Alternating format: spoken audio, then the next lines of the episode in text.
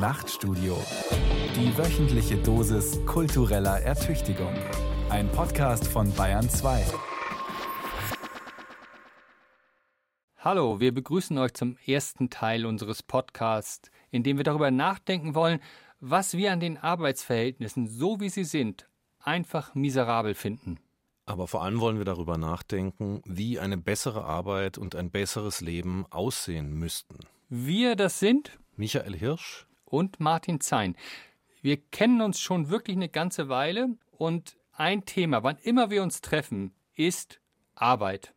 Dafür gibt es einen ziemlich einfachen Grund. Ich bin politischer Philosoph und Arbeit ist eines meiner Hauptlebensthemen oder mein Lebensthema geworden. Das hat folgende Gründe. Erstens ist ein klassisches Thema der kritischen Philosophie seit den Tagen von Marx, also Fragen der politischen Ökonomie, die mich immer sehr stark beschäftigt haben. Und zweitens ist es ein Zentralthema des Feminismus, mit dem ich mich in den letzten Jahren sehr ausführlich ähm, befasst habe.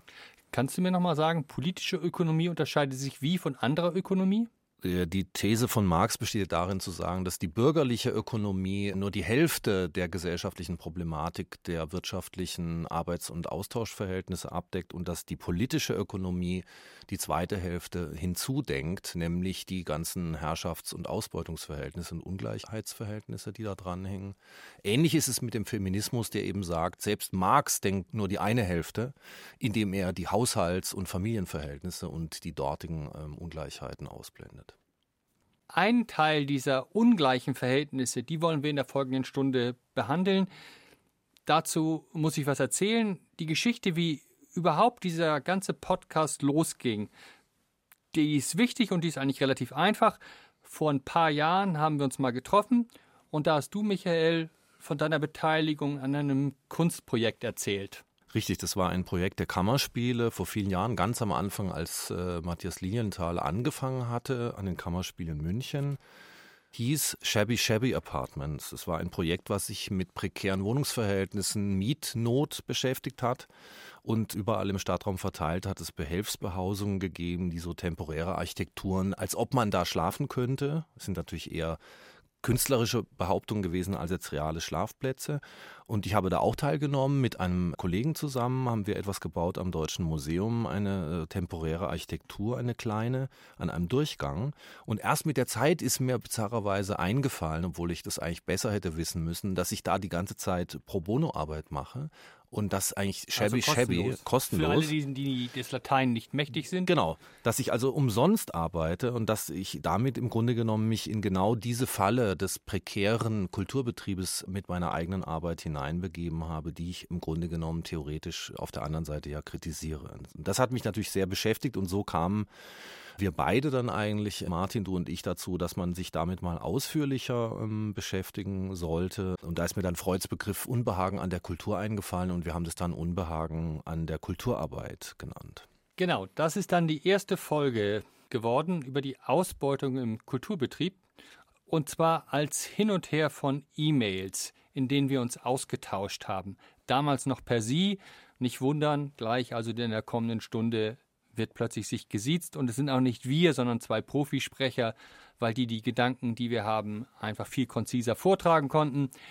Also viel Spaß und noch mehr Erkenntnis mit der ersten Folge unseres Podcasts über die Zukunft der Arbeit wünschen Michael und Martin.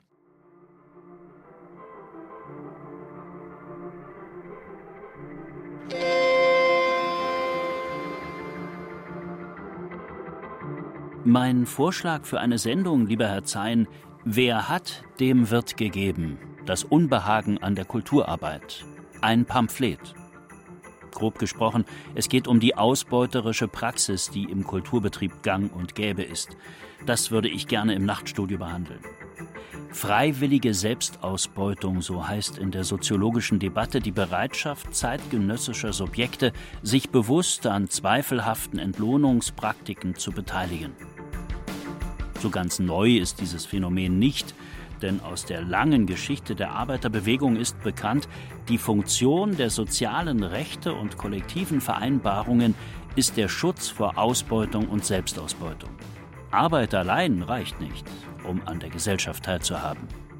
Das wissen wir von den temporär oder prekär beschäftigten Arbeitern längst. Das gilt immer mehr auch für die große Mehrheit von Kulturschaffenden.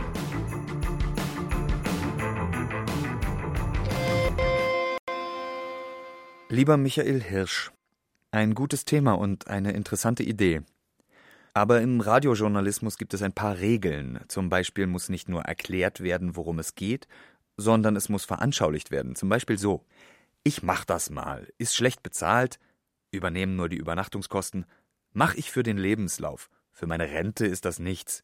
Halt der Loop aus Klagen, die ich, und Sie sicher auch, nach vielen Vorträgen, Vernissagen und Symposien zu hören bekomme. Die Wiederholung der ewig gleichen Misere. Kein Geld da, die Kassen sind leer, aber voll wichtig, was wir da machen.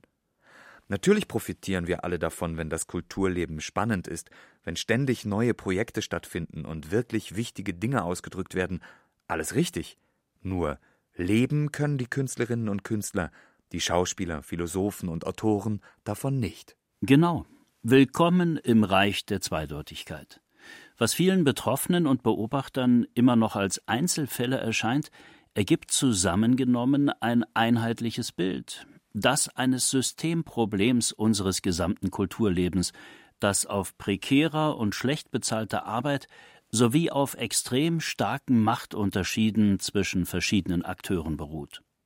Dieses Bild tatsächlich als Ganzes in den Blick zu bekommen, erfordert einen Blick über den Tellerrand. Genau. Ein Problem ist ein Schicksal, aber viele Problemfälle ein gesellschaftliches Versagen. Und dann wird es eine spannende Radiostunde. Also, weitermachen. Es gibt heute zunehmend ein Unbehagen an der Kultur. Dabei geht es aber nicht so sehr um Sigmund Freuds berühmte Schrift Das Unbehagen in der Kultur aus dem Jahr 1930, sondern um ein wachsendes Unbehagen daran, wie Kultur organisiert ist, an den konkreten Arbeitsverhältnissen in unserer Kulturlandschaft, an wachsenden Ungleichheiten und Ausbeutung, an Prekarisierung und Bürokratisierung. Es gibt eine neue soziale Frage in der Kultur. Immer mehr Menschen fällt auf, den unmittelbar Betroffenen und der kritischen Öffentlichkeit gleichermaßen, also auch Medienleuten wie mir, dass es ein Missverhältnis gibt. Zwar werden überall in den Sozial- und Geisteswissenschaften, in der bildenden Kunst und im Theater, auch im Journalismus, die gesellschaftlichen Veränderungen in postfordistischen kapitalistischen Ökonomien untersucht, etwa wie sich die Arbeitsverhältnisse verändern, wenn jemand als Ich AG seine Arbeitszeit selbst verwalten und sich ständig als Person verkaufen muss. Seltsamerweise wird dabei aber fast immer der eigene Arbeitsbereich ausgespart, Verstehe. Die Arbeitsverhältnisse in der eigenen Profession sind der blinde Fleck unserer avancierten intellektuellen Diskurse und Kulturproduktion. Ich höre zwar mit großer Anteilnahme zu, wenn andere von ihren knapp mit Geld ausgestatteten Projekten erzählen, aber ich bringe das nicht zusammen mit meinem Bereich. Ich stelle nicht die fundamentale Frage, ist Prekarität der Normalzustand in der Kultur? Sind Unsicherheit und schlechte Bezahlung die Regel? Abseits von einer Handvoll Fernseh-, Opern- und Malerstars zumindest. Und das liegt eben nicht daran, dass einzelne Intendanten ihre Leute schlecht bezahlen. Denn die neoliberalen Arbeitsverhältnisse erzeugen im Kulturbereich noch mehr als in der sogenannten normalen Wirtschaft Ungleichheiten und Machtgefälle. Es geht mithin nicht nur um gute oder schlechte Bezahlung, es geht um die nicht gesicherte Möglichkeit einer stabilen Existenz. Es geht um Gleichheit und damit um eine einigermaßen gleichberechtigte Teilhabe der Bürger. Und es geht um die Sicherung der Unabhängigkeit kultureller Arbeit. Für eine aufgeklärte Gesellschaft ein extrem wichtiges öffentliches Gut. Ja, verstehe ich schon. Aber warum wollen Sie diese Frage dann nur für den Bereich der Kultur behandeln? Ungerechtigkeit ist ja konstitutiv für den Kapitalismus.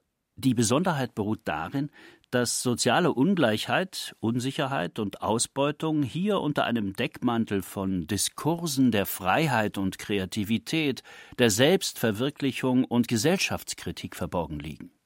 Darauf hat die britische Kulturwissenschaftlerin Angela McRobbie in ihrem gerade erschienenen Buch Be Creative, Making a Living in the New Culture Industries hingewiesen, Sie untersucht die Entwicklungen in der sogenannten Kreativwirtschaft Großbritanniens. Ihr Ergebnis Prekäre Selbstständigkeit bzw. Scheinselbstständigkeit stellt geradezu ein Paradigma dar. Das heißt, alle denken, es müsse so sein. Ja, sie leben und arbeiten in einem System, das von seinem eingeübten Habitus her individuelles Talent, Freiwilligkeit und Eigenmotivation zelebriert. Ich bin frei in dem, was ich tue, kein Chef, kein Acht-Stunden-Tag, keine Vorgaben. Und dieser Irrglaube erschwert die Thematisierung von konkreten Arbeitsbedingungen, von Armut und schlechter sowie ungleicher Bezahlung. Klar, Künstler arbeiten, wenn sie kreativ sind. Und dann arbeiten sie, solange sie können und nicht nur bis 17 Uhr. Auch beim Radio misst niemand meine Arbeitszeit, wohl aber, was ich während der Arbeit alles schaffe.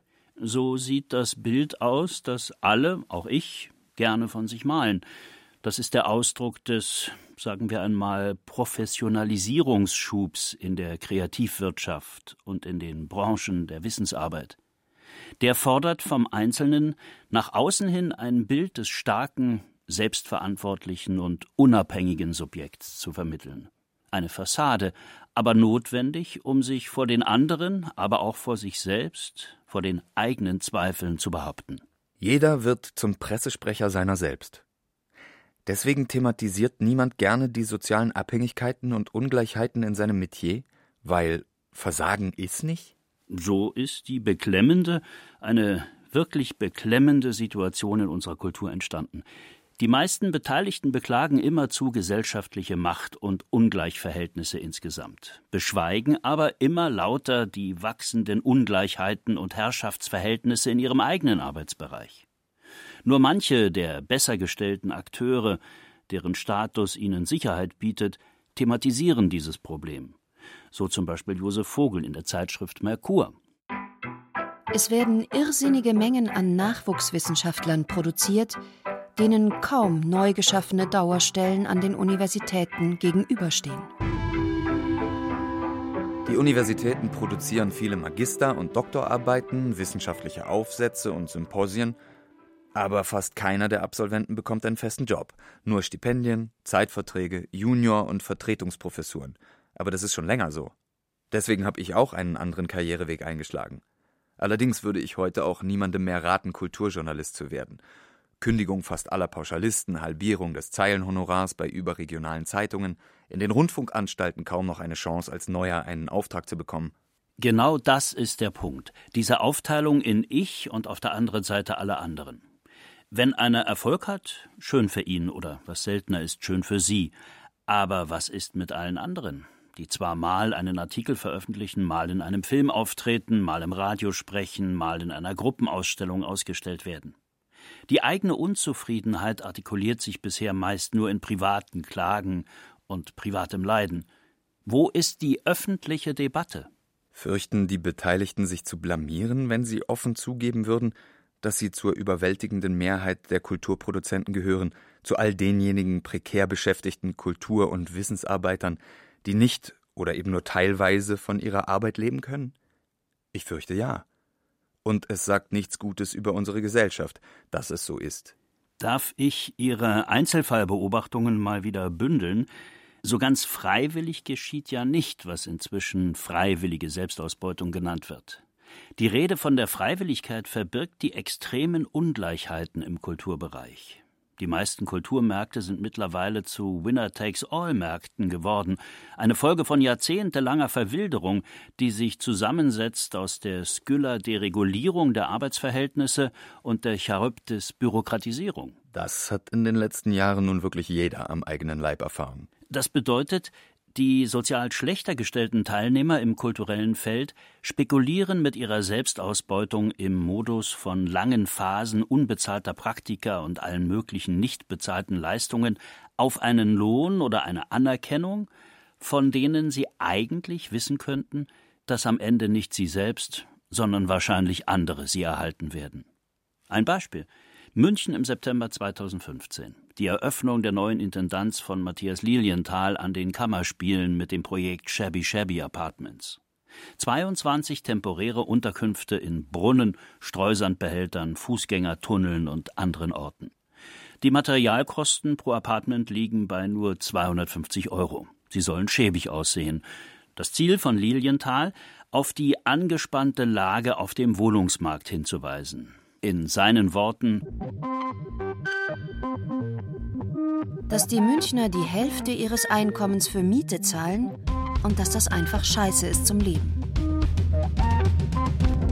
Kritik an der reichen und satten Stadt München, die Menschen mit geringem Einkommen aus dem Stadtraum verdrängt, finde ich ganz gut als Auftakt. Ja, natürlich. Kritisch auf die Stadt einwirken, nur dass die Beteiligten für ihre Arbeit keinen Lohn erhielten. Kost und Logis, aber kein Geld.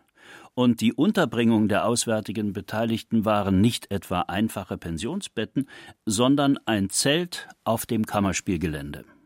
Ein interessantes ästhetisches Konzept, diese Form der Schäbigkeit. Ich verstehe, worauf Sie hinaus wollen. Müssten Künstler und kulturelle Institutionen, die soziale Ungleichgewichte thematisieren, nicht besonders achtsam sein? Auch dem gewogenen Betrachter fällt irgendwann ein Grundproblem auf. In gegenwärtigen Kulturprojekten werden immer öfter progressive, linke und kritische Inhalte, also Kritik von Ungerechtigkeit und Ausgrenzung, auf eine durchaus konservative, affirmative und unkritische Weise bearbeitet. Sie spielen auf den Artikel von Gerhard Matzig in der Süddeutschen Zeitung an, oder? Tatsache ist, Lilienthal arbeitet schon lange mit einem partizipativen öffentlichen Format, dessen ausdrückliche Low-Budget-Haftigkeit konstitutiv ist. Den Teilnehmern ist das bekannt. Sie willigen ein. Sie sind ein Teil dieser Verabredung. Das ist eben die für die zeitgenössische Kultur so charakteristische freiwillige Selbstausbeutung. Freiwillige Selbstausbeutung, ausdrückliche Low-Budget-Haftigkeit, Teil der Verabredung. Tatsächlich gang und gäbe, nicht nur in München. Muss man sich aber mit dieser Situation, nur weil sie inzwischen normal geworden ist, auch gleich abfinden? Vor allem fällt auf, dass die soziale Schieflage zwischen etablierten und prekären Kulturschaffenden dabei so merkwürdig unbeleuchtet bleibt. Der Intendant der Kammerspiele wird jedenfalls nicht low-budgethaft bezahlt. Natürlich besteht die Möglichkeit, dass die am Projekt Beteiligten später mal davon profitieren, mal was bei Lilienthal gemacht zu haben, zum Beispiel bei einer anderen Aktion, bei der sie dann wirklich Tagessätze und ein Honorar für das abgelieferte Werk bekommen. Also dass Shabby Shabby Apartments wie eine Bewerbungsmappe funktioniert. Aber das würde das Projekt auch, wenn die Beteiligten jetzt schon für ihre Arbeit Geld erhielten. Das soziale und das symbolische Kapital, das sie angeblich durch die Teilnahme erwerben, zahlt sich nur aus, wenn auch mal Geld fließt. Aber München und seine Kammerspiele sind finanziell gut ausgestattet. Was sollen da erst die rührigen kleinen Festivals in mittelgroßen Städten sagen? Junge Künstler auf dem Weg nach oben, die sich mit der Referenz bewerben, mal was für die berühmten Kammerspiele und den berühmten Lilienthal gemacht zu haben. Tatsächlich war die Ausschreibung ehrlich. Warnung. Im Fall, dass ihr den Wettbewerb gewinnt, übernehmen Raumlabor und die Kammerspiele München eure Kosten für Unterkunft, Verpflegung, Werkzeuge und Baumaterialien, aber keine Reisekosten.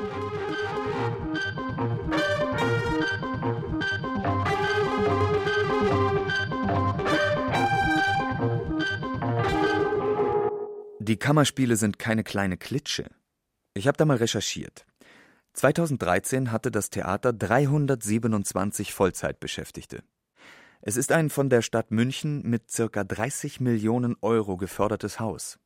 Schauspieler, der Intendant und selbst noch der Wachschutz für die schiebigen Apartments erhalten Geld für ihre Arbeit. Warum, so die einfache Frage, nicht die am Projekt beteiligten Künstlerinnen und Künstler? Shabby Shabby klingt plötzlich ganz schön schäbig. Kunst für lau. Beziehungsweise für den Scheck, durch das Projekt berühmt und bekannt zu werden. Ein ungedeckter Scheck, von dem niemand weiß, ob er je eingelöst werden wird. Aber eben immer noch ein Scheck, an dessen Deckung zu glauben für alle Beteiligten bislang unverzichtbar war. Dies ist eben die neoliberale Version der klassischen Künstlermythologie. Was früher nur einige wenige arme Poeten und Künstler ein paar Ausnahmen von der bürgerlichen Regel auszeichnete, ist heute die Regel für die gesamte Kulturindustrie. Der Nachhall dieser Mythologie ist noch vernehmbar im Herzschlag offizieller Verlautbarungen von vermeintlich progressiven Theaterkonzepten. Noch einmal Lilienthal. Etablierte und junge Künstler, freies Theater und Stadttheater sollen sich so lange vermischen, bis nicht mehr erkennbar, bis es einfach nicht mehr relevant ist, welcher Abend unter welchen Bedingungen welcher Produktionsstruktur entstanden ist.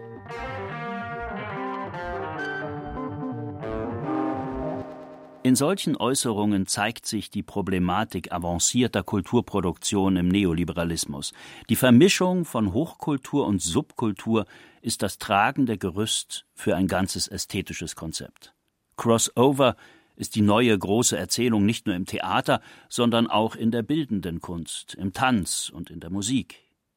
Im Fall des Programms der Münchner Kammerspiele unter seinem neuen Intendanten kann das auch so verstanden werden, die Arbeit deregulierter Subunternehmer und Scheinselbstständiger tritt an die Stelle geregelter und sozial abgesicherter Arbeitsverhältnisse.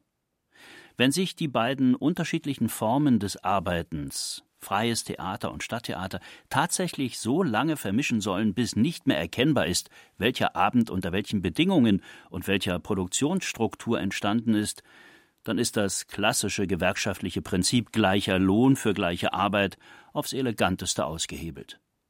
Insofern könnte man vielleicht sagen, hier verbinden sich die linke Heuchelei künstlerischer Programmatik mit dem rechten Zynismus neuer künstlerischer Produktionsweisen aufs eleganteste. Habe da gerade ein Marx-Zitat in der Taz gelesen, das dazu gut passt. Die Waffen der Kritik kann allerdings die Kritik der Waffen nicht ersetzen. Also es reicht nicht allein, klug die Verhältnisse im Großen und Ganzen zu kritisieren. Manchmal müssen halt auch die Verhältnisse im eigenen Betrieb beleuchtet und verändert werden, mit der Nennung von Namen und Zahlen. Eine Lebenslüge bei dieser Form der Ausbeutung es wird der Anschein erweckt, als ob es sich hier nur um Übergangsphänomene für einige Beteiligte handelte und als ob es eigentlich nur Jüngere träfe. Wenn Lilienthal sagt, etablierte und junge Künstler, dann erweckt er irgendwie den Anschein, als ob die jungen Künstler, wenn sie älter werden, irgendwann automatisch zu etablierten würden, mit anständigen Gehältern und festen Verträgen. Die meisten Projekte werden angeblich von jungen und freiwillig Arbeitenden getragen. So war es auch schon in der Projektbeschreibung von Shabby Shabby Apartments zu lesen. Ein kurzer Blick auf die Geburtsdaten der Beteiligten dieses Projekts zeigt aber, dass hier nicht nur Junge dabei waren, sondern durchaus viele Angehörige der mittleren Generation, unter anderem ich, Jahrgang 1966, der auch mitgearbeitet hat. Diese Aufteilung in Jung und Alt stimmt also nicht mehr.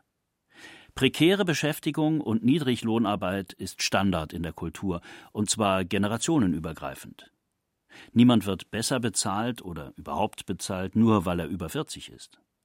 Es handelt sich also bei der Unterscheidung zwischen sogenannten Jungen und sogenannten Etablierten nicht um Unterschiede des Alters oder des Geschlechts oder der Herkunft.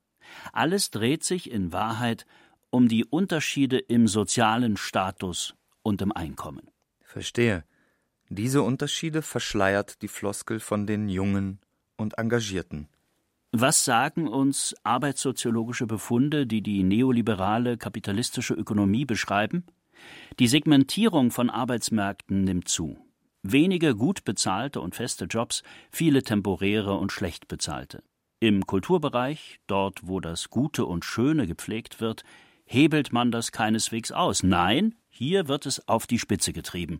Fast nirgendwo sind die sozialen Unterschiede zwischen den verschiedenen Kategorien von Arbeiterinnen und Arbeitern so groß wie im Kulturbetrieb, in Wissenschaft und Kunst, Theater. Und im Journalismus. Wenn dem aber so ist, dann wirft dies ein grundsätzliches Problem auf. Den Mangel an stabilen Biografien im Kontext prekärer Kulturarbeit. Jenseits von 35 oder 40 wird die Ausrede, dass man ja noch jung sei und daher ungünstige Arbeitsbedingungen vorläufig hinzunehmen habe, langsam unplausibel. Man muss sich darauf einstellen, dass es sich hier nicht mehr um vorläufige Zustände oder Lebensphasen handelt, sondern um permanente. Ein Leben im permanenten Ausnahmezustand sozusagen. kenne ich von den Battlebriefen von Schauspielerinnen und Schauspielern, die sich darum bewerben, mal was im Radio machen zu dürfen. Wir zahlen ja noch, aber machen immer weniger, dank gedeckeltem Rundfunkbeitrag. Auf den mitgeschickten Probeaufnahmen ist etwas in die Stimme eingefräst wie eine Mikrogravur. Die Angst zu versagen. Ein Beispiel bin ich selber. Immerhin habilitiert, aber als Privatdozent bekomme ich nur die Fahrtkosten für meine Lehrveranstaltungen. Ansonsten Vorträge, Podiumsdiskussionen, Volkshochschulseminare sowie Artikel. Und ich muss halt immer betonen, nein, ich kann nicht für Lau auftreten. Ich habe keine feste Anstellung. Ich muss bezahlt werden. Tja, für Interviews zur Verfügung zu stehen, bezahlen wir im Radio auch fast nie. Hier ist ein Blick auf die Erfahrungen aus anderen Wirtschaftszweigen nützlich. Ein Leben in der Warteschleife auf bessere, stabilere Beschäftigung führt ja nicht nur zu materieller Armut, es führt auch zu einer sozialen Unsicherheit, die am Ende auch das Selbstwertgefühl angreift. Was heißt das für den Kulturbetrieb? Ungleiche Arbeitsverhältnisse sind nicht nur für die Betroffenen ungerecht. Sie untergraben die gesellschaftliche Solidarität und damit das soziale Klima insgesamt. Es ist kalt da draußen. Aber es ist auch kalt da drin. Versagt zu haben im Wettbewerb mit den anderen Mitbewerbern um gut bezahlte Aufträge oder Jobs. Ich fand mal besonders mutig, was ein Professor im Gespräch gesagt hat. Er habe einen Kommiliton gehabt, der deutlich besser war als er, der aber nie eine Stelle bekommen habe. Höre ich sehr selten, dass jemand zugibt, nur weil er es geschafft hat, sei er nicht automatisch besser als all die anderen. Doch es gibt auch Anzeichen von Hoffnung. Das in der Kultur gepflegte heroische Selbstbild vom autonomen Subjekt und Arbeitskraftunternehmer beginnt zu bröckeln. Die Einzelnen beginnen da und dort ihre Schwäche einzugestehen und ihre Abhängigkeit vom Wohlwollen einiger weniger Auftraggeber. Das Bild der Selbstständigkeit bekommt Risse. Immer mehr Beteiligte in den Künsten, in den Medien und in der Wissenschaft bemerken, das hier, dieses Leben in der Projektarbeit, ist wohl eher eine Scheinselbstständigkeit. In vielen Fällen eine schmähliche Abhängigkeit von anderen. Scheiß Kapitalismus. Und der hat sich mittlerweile auch dort eingenistet, wo angeblich die freie Wissenschaft gepflegt wird. An den Universitäten.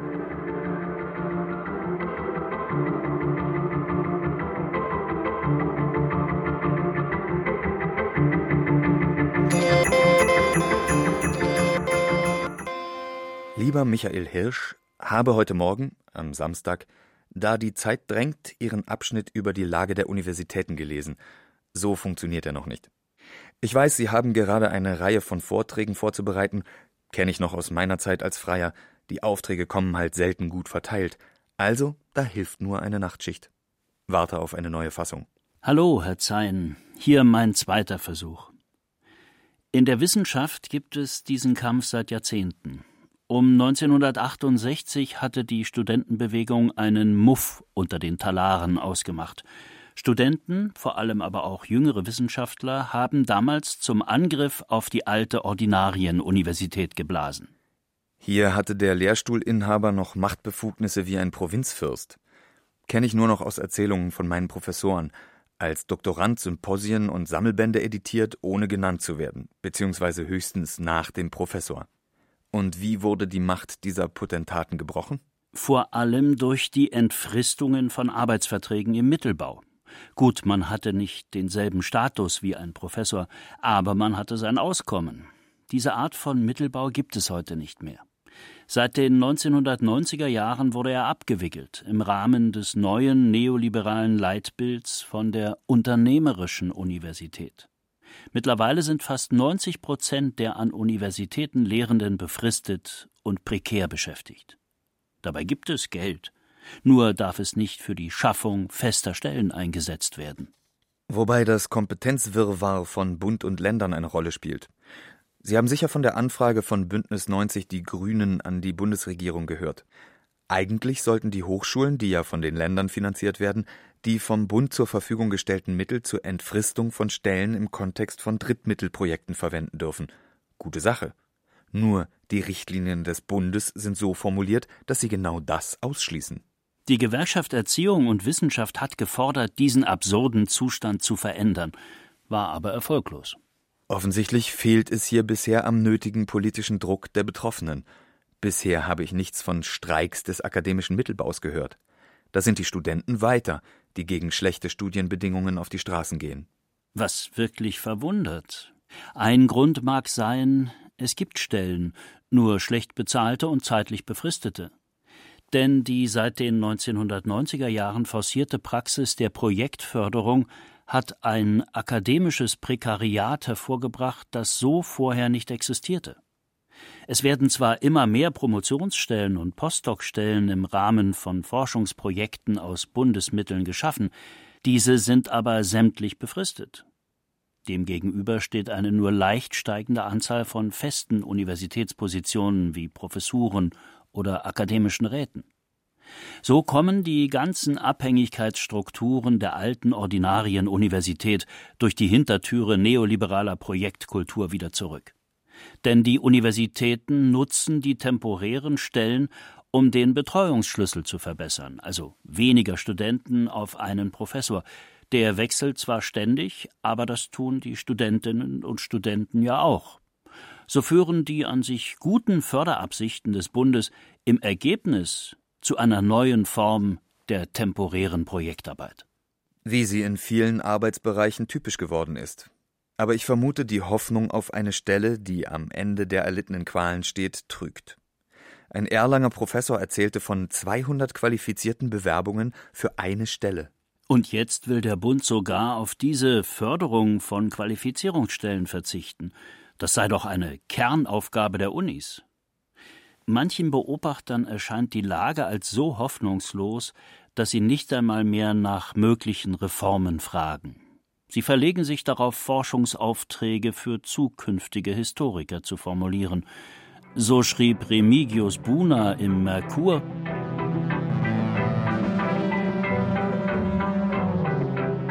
Die Arbeitsfrage wird lauten, wie es alle Akteure trotz bester Absichten geschafft haben, nicht nur an autoritären Strukturen festzuhalten, sondern die kleinen deutschen professoralen Fürstentümer zu der Sowjetunion der Lehrstühle umzubauen, die wir heute bewundern dürfen. Klingt ja resigniert. Ja, aber was ich als schlimmer empfinde als individuelle Gemütslagen, ist die fast groteske Verkennung der zahlenmäßigen Verhältnisse. Denn es waren ja durchaus nicht alle Akteure, die da trotz tatsächlich oder vermeintlich bester Forschungsförderungsabsichten ein gruseliges, autoritäres System geschaffen haben. Es war nur die ganz kleine Minderheit der jeweils Herrschenden. Denn wer hat schon Lust und Zeit für seinen Doktorvater oder mutmaßlichen Prüfer unbezahlte Aufgaben zu übernehmen. Und wie im Theaterbetrieb betrifft diese Abhängigkeit von den akademischen Paten keineswegs nur die Jungen, sondern eben auch Promovierte und Habilitierte jenseits der 40. Was wäre, wenn sie sich frei entscheiden dürften? Ich schätze, keiner würde für ein System eintreten, das sie dauerhaft in der Abhängigkeit von ihrem jeweiligen Projektleiter oder akademischen Paten hält. Und die Hoffnung täuscht, mit der befristeten Förderung eine vielschichtige und innovative Lehre hervorzubringen. Unsicherheit erzeugt die Abhängigkeit vom Wohlwollen oder Willen anderer und damit Unmündigkeit, so wie Kant sie in der Metaphysik der Sitten definiert hat. Prekäre Beschäftigung im Kontext von Wissenschaft korrumpiert also die jeweilige individuelle Arbeit. Solche Professoren kenne ich noch, die nur Adepten hervorgebracht haben also Leute, die das nachbeten, was der große Führer verkündet hat. Sicher war früher nicht alles besser, aber Einzelne konnten sich Freiräume erhalten, etwa der Soziologe Niklas Luhmann. Wie beginnt er sein 1997 veröffentlichtes Hauptwerk Die Gesellschaft der Gesellschaft? Mit kaum verhohlener Ironie gegen die damals aufkommenden Forschungsprojekte lauteten die ersten Zeilen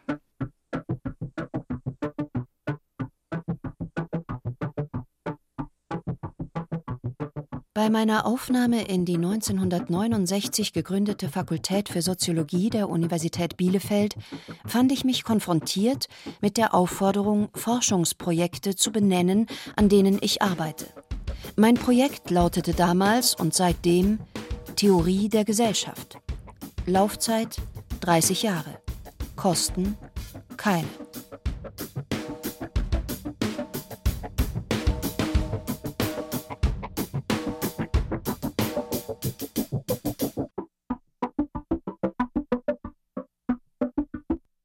Luhmanns legendäre und legendär lakonische Äußerung ist von großer Bedeutung. Hat Luhmann doch als einziger Soziologe in Deutschland in den letzten Jahrzehnten eine eigenständige Theorie entwickelt und dies im Rahmen einer ganz normalen Hochschulprofessur ohne jeden Projektapparat. Damit wird der institutionelle Sinn von Professuren und anderen gesicherten Arbeitsverhältnissen im Bereich von Forschung und Lehre deutlich. Sie sollen schlicht und ergreifend unabhängiges Arbeiten nach eigenen Maßstäben ermöglichen. Die Produkte solchen Arbeitens sollen nachträglich den Fachkollegen und der interessierten Öffentlichkeit zur Diskussion und Beurteilung vorgelegt werden, also eben nicht vorher in Anträgen begründet und durch Kommissionen bewilligt werden, in der Professoren bestimmen, was wichtige Themen sind und was nicht. Na, ihre Themen. So bekommen wir die alte Ständeordnung der Ordinarienuniversität zurück. Wenige Herrscher, viel Fußvolk. Und anders als früher läuft die Spaltung mitten durch die Universität. Die Exzellenzcluster verfügen über große Geldmittel, während der heute übliche C2-Professor kaum mehr als ein Gymnasiallehrer verdient. Gut, das habe ich verstanden. Aber was halten Sie denen entgegen, die fragen, was wollt ihr? Ihr wusstet doch, worauf ihr euch da eingelassen habt. Niemand hat euch gezwungen, eine akademische Laufbahn einzuschlagen oder Künstler zu werden. Das Problem ist nicht die Entscheidung, sondern wie er oder sie behandelt werden. Das Problem ist die Spaltung. Wir tun so, als ob ein und dieselbe Arbeit gleich wäre, also Artikel und Manuskripte schreiben, wissenschaftliche Aufsätze verfassen, Studierende unterrichten oder Theaterstücke produzieren. Aber wenn's ans Bezahlen geht, bewerten wir sie komplett unterschiedlich. So spricht und schreibt man sich mit Kollege an unter Promovierten und Habilitierten, klar. Und doch könnte die soziale Lage, die Klassenlage des Professors nicht unterschiedlicher sein von der des Nichtprofessors. Es herrscht bisher noch ein Diskurs der Normalisierung. Weil es so ist, ist es normal. Da hätte Foucault seine Freude dran. Der sprach doch von Gouvernementalität, also einer Haltung, die sich mit dem Bestehenden wunderbar vereinbaren lässt. Warum aber eigentlich? Warum gibt es so wenig Widerstand? Warum bleiben Plattformen wie unisklaven.de so ohnmächtig, so wirkungslos? Helmut Pape, mein ehemaliger philosophischer Lehrer an der Universität Freiburg, heute außerplanmäßiger Professor an der Universität Bamberg, hatte bereits 2010 in der Zeit ausgerufen, Unisklaven, vereinigt euch. Bisher ist ihm noch kaum jemand gefolgt obwohl alle prekär beschäftigten wissenschaftlichen Angestellten, alle zu Niedriglöhnen ausgebeuteten Lehrbeauftragten, alle gratis arbeitenden Privatdozenten und außerplanmäßigen Professoren eigentlich allen Grund hätten, sich zusammenzuschließen. Papes Aufruf an das Uniprekariat oder Proletariat hat ja den gleichen Sinn wie der entsprechende Aufruf an das Proletariat von Karl Marx im 19. Jahrhundert. Er soll eine Gruppe, die bisher nichts ist, dazu bringen, durch Bewusstseinsbildung und kollektive Aktion etwas zu werden. Warum streikt niemand? Warum verpacken, warum verstecken wir die systemkritischen Ideen entweder so vornehm in theoretischen Texten oder so profan in eher privaten Klagen? Anders gesagt, warum schreiben die Intellektuellen lieber ganz allgemein und gesellschaftskritisch Texte oder Stücke über Widerstand, Verweigerung und Protest, über das mittlerweile bis zum Überdruss zitierte I would prefer not to, ich möchte lieber nicht der Figur Bartleby von Herman Melville, als in eigener Sache zu protestieren und Rechte einzufordern. Wir kritisieren ukrainische und russische Oligarchen wegen ihrer Machtkonzentration, aber nicht unsere altehrwürdige Alma Mater. Genau. Aber warum ist das so? Wer hat, dem wird gegeben. Mit diesem prägnanten Bibelwort aus dem Matthäusevangelium umschreibt der Kultursoziologe Richard Münch die Essenz der Bologna-Reformen. die Einführung von leistungsabhängigen Einkommensbestandteilen und allen möglichen neuen Formen der Projektförderung sollte neue Anreizstrukturen entstehen lassen. Herausgekommen ist etwas anderes, noch stärker hierarchisierte Machtbeziehungen im kulturellen Feld. Münchs Erklärung für die Passivität der prekären Intellektuellen in seinem Buch Die akademische Elite lautete bereits 2007, dass im Rahmen der neuen Kultur-, Hochschul- und Wissenschaftspolitik nicht nur Stellen und Mittel anders verteilt werden. Es wurde durch die staatlichen Reformen eben auch eine andere Sicht auf die soziale Realität durchgesetzt. Es ist erstaunlich, dass es nicht schon längst den großen Aufstand des akademischen Mittelbaus gibt. Diese Ruhe in einer Situation, die eigentlich einen großen Aufstand erwarten lässt, ist nur dadurch zu erklären, dass die irrationale Seite dieser Praxis durch verzerrte öffentliche Darstellung im Verborgenen gehalten wird.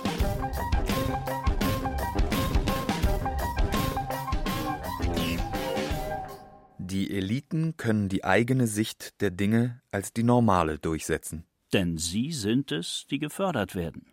Wer hat, dem wird gegeben. Das bedeutet auch, wer schon einmal ein Projekt erfolgreich eingeworben hat, der hat nicht nur bessere Chancen bei Neuberufungen und Mittelverhandlungen. Seine Chancen, in Zukunft wieder neue Projektmittel zu erhalten, sind um ein Vielfaches größer als die von Newcomern. Auch in der deutschen Radiolandschaft gibt es nur noch drei Redaktionen, die so etwas wie Essays produzieren. Immerhin entstehen hier circa 150 Sendungen.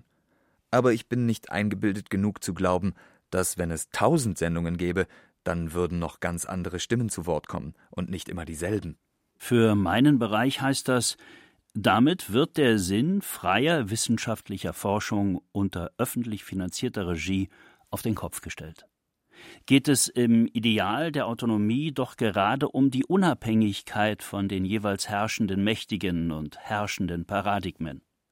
Für das Heer dauerhaft befristet und prekär beschäftigter Forscherinnen und Forscher entstehen so starke Anreize, sich an den jeweils herrschenden Mainstream, an die Oligarchen des Systems anzupassen und ihnen unterzuordnen. Und mit Foucault sage ich, niemand ist frei von Konformitätsdruck. Mit anderen Worten, die Hochschule heute ist in ihrer Struktur noch schlimmer und autoritärer, als es die alte Ordinarienuniversität war. Unter einer hochdynamischen Oberfläche wohlklingender, trendiger Projekte liegt ein bleiernes Fundament staatlicher Macht. Aber woanders sieht es nicht besser aus.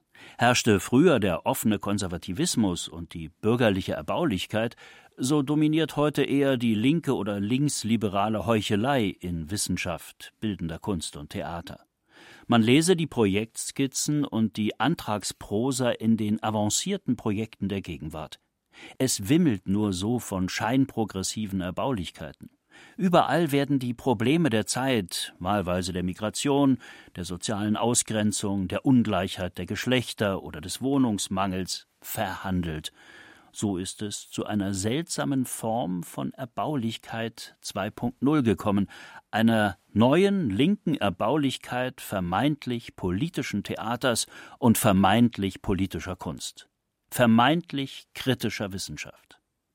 Man könnte das als eine Institutionalisierung institutioneller Kritik bezeichnen. Die Machtkonzentration in den Händen ganz weniger stellt eben auch dann ein Problem dar, wenn die jeweils Herrschenden selbst guten Willens sind. Eine klassische Erkenntnis aufklärerischer politischer Theorie und politischer Praxis. In jahrhundertelanger Erfahrung haben die Völker gelernt, dass auch dem guten Herrscher nicht zu trauen ist. Also noch einmal, warum streikt niemand von uns? Warum organisieren wir unsere Interessen nicht? Warum greifen die Produzenten selbst nicht die immer deutlicher sichtbar werdende Refeudalisierung bürgerlicher Kunst und Kultur an? Worauf warten wir eigentlich noch? Immerhin gibt es aber Anzeichen von Widerstand. So die Meldung, dass Schriftsteller dagegen protestieren, beim Oxford Literary Festival ohne Honorar auftreten zu sollen.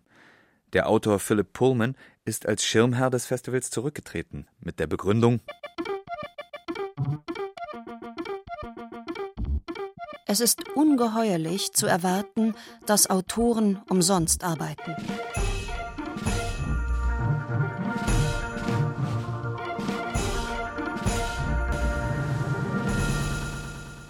Inzwischen gab die Festivalleitung bekannt, dass sie prüfen wolle, ob zukünftig nicht doch Honorare an die Autoren gezahlt werden. Auch in anderen Feldern regt sich Widerstand. Berühmt sind die Protest- und Streikbewegungen der Intermittent du Spectacle in Frankreich, die schon seit Jahrzehnten für eine soziale Absicherung kämpfen, um die oft langen Zeiten zwischen ihren Engagements zu überbrücken.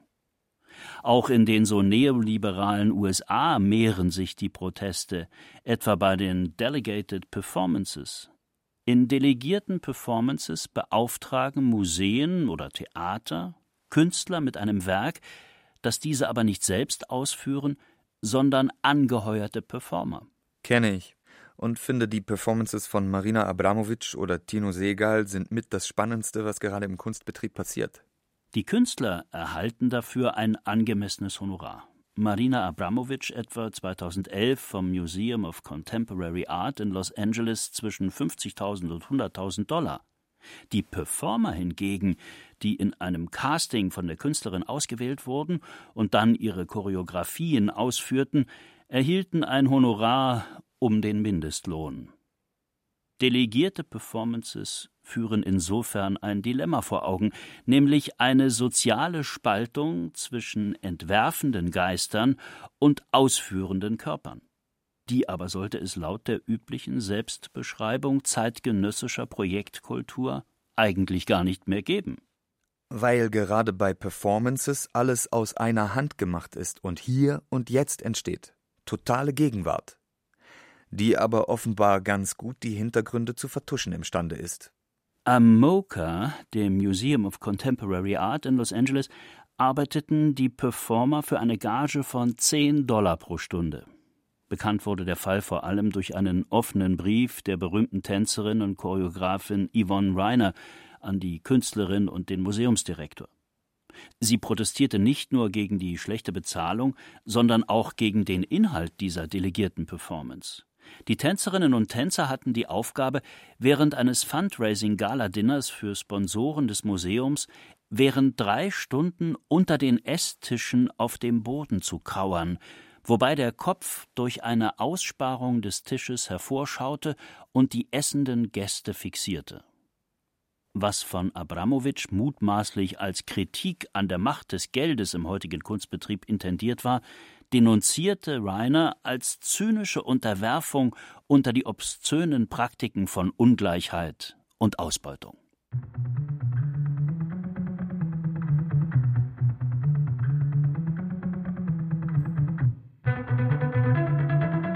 Frau Abramowitsch ist so untrennbar mit ihrer Vision des Stücks verbunden, dass sie und damit auch der Museumsdirektor gar nicht die ungeheuerlichen Assoziationen für die Performer bemerkt, die sich scheinbar freiwillig ausbeuten lassen.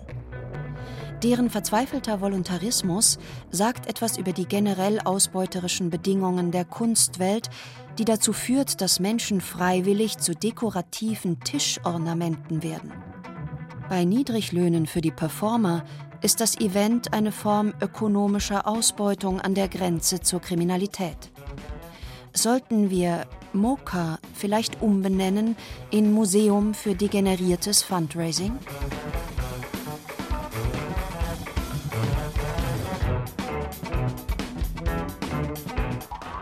Ich erinnere mich, ähnliche Debatten gab es in Deutschland auch anlässlich von delegierten Performances von Tino Segal. Aber leider meldeten sich keine renommierten Künstlerinnen oder Künstler zu Wort. Diese Fälle zeigen einen Konstruktionsfehler in der gegenwärtigen avancierten Hochkultur. Die merkwürdige Zwillingsbruderschaft von harter, zynischer Ausbeutung und weicher, gut gemeinter, vermeintlich kritischer Kunst. Na, noch ein weiter Weg, um das Proletariat der Zukunft zu werden, das unsere Gesellschaft komplett umkrempelt. Shabby, shabby culture. Wir befinden uns gegenwärtig in einer höchst gefährlichen Situation. Einerseits steht laut Silicon Valley die Utopie freier Arbeit und freien kulturellen Austauschs vor der Tür. Andererseits sehen wir im tristen Heute einen Albtraum aus scheinbar freiwilliger Selbstausbeutung und der Entfesselung deregulierter Arbeitsverhältnisse. Die ungesicherten Arbeitsverhältnisse der großen Mehrheit von Künstlern, Journalisten und Gelehrten sind nicht nur ein Problem der materiellen Existenzsicherheit der Betroffenen. Sie erzeugen, wie in anderen Berufszweigen, verwilderte Arbeitsverhältnisse. Was fehlt, ist Teilhabe und Anerkennung. Ich beobachte überall strukturelle Korruption. Immer weniger relativ Herrschende verfügen über immer mehr relativ Beherrschte. Bis zu dem Punkt, wo am Ende eine winzige Elite entscheidet, welche Beiträge und Positionen im kulturellen Feld der Gesellschaft voll anerkannt werden und damit ein Teil der herrschenden Kultur werden und welche eher an den Rändern verbleiben. Monotone Felder, nicht nur in der Landwirtschaft, sondern auch im Kulturbetrieb. Und an den Wegreinen ein paar hübsche Pflänzchen, damit es nicht so auffällt. Es ist noch schlimmer als die riesigen Maisfelder. Im Kulturleben ist die Grenze zwischen etablierten Positionen einerseits, prekärer Niedriglohn und Leiharbeit andererseits besonders radikal, der soziale Graben besonders tief. Und damit sind die Macht und das Herrschaftspotenzial etablierter Positionen noch ungleich größer als in der normalen Wirtschaft. Das funktioniert, weil in diesem Feld die trügerische Hoffnung auf volle soziale Integration so geschickt eingesetzt wird. Das ist ein elementares Problem für die Kultur.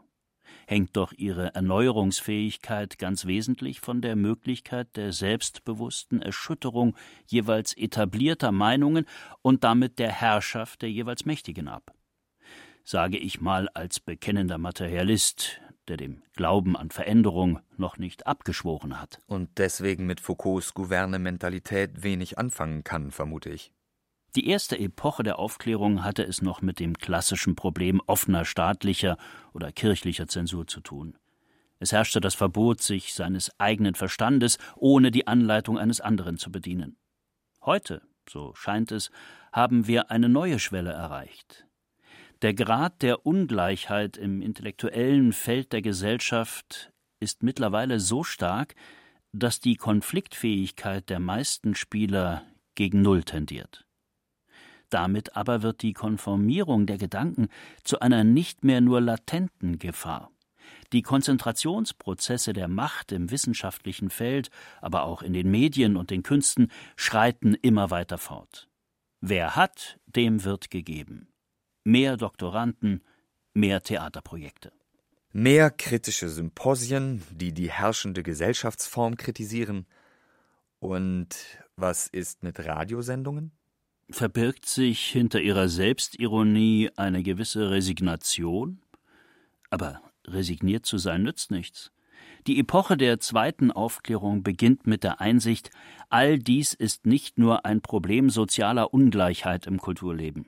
Vielmehr geht es um die für eine demokratische Republik vitale Frage nach den realen Bedingungen der Möglichkeit von Rede und Gedankenfreiheit.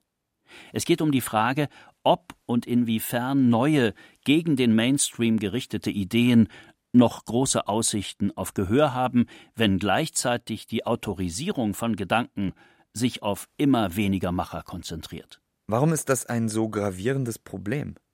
frage ich durchaus selbstkritisch. Weil individuelle Unabhängigkeit und eine relativ starke Position einzelner kultureller Arbeiterinnen und Arbeiter nicht nur ein privates Gut sind.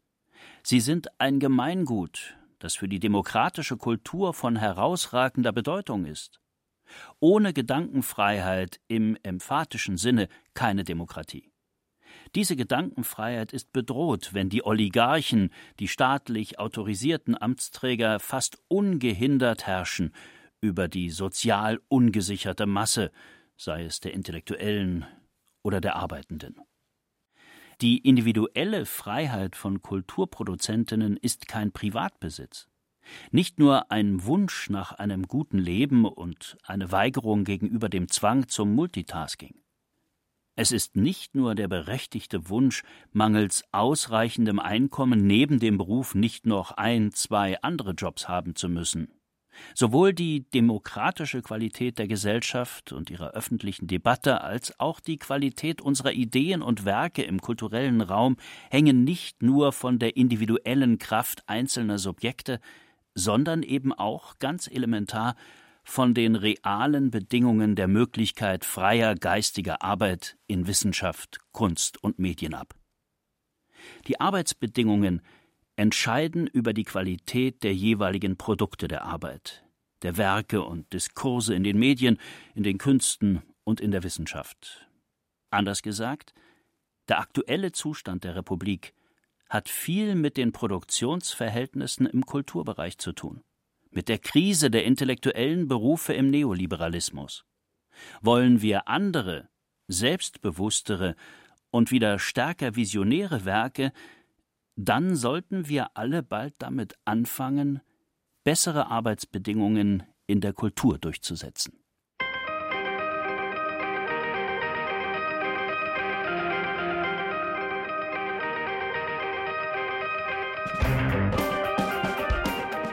Das Unbehagen an der Kulturarbeit. Ein Pamphlet von Michael Hirsch. Sprachen die durchschnittlich bezahlten Detlef Kügo, Bijan Samini und Annette Wunsch. Die festangestellte Technik Cordula Vanschura, Regie, Redaktion und einige nicht gekennzeichnete Hinzufügungen von Martin Zein. Eine Produktion des ziemlich großen Auftraggebers Bayerischer Rundfunk 2016.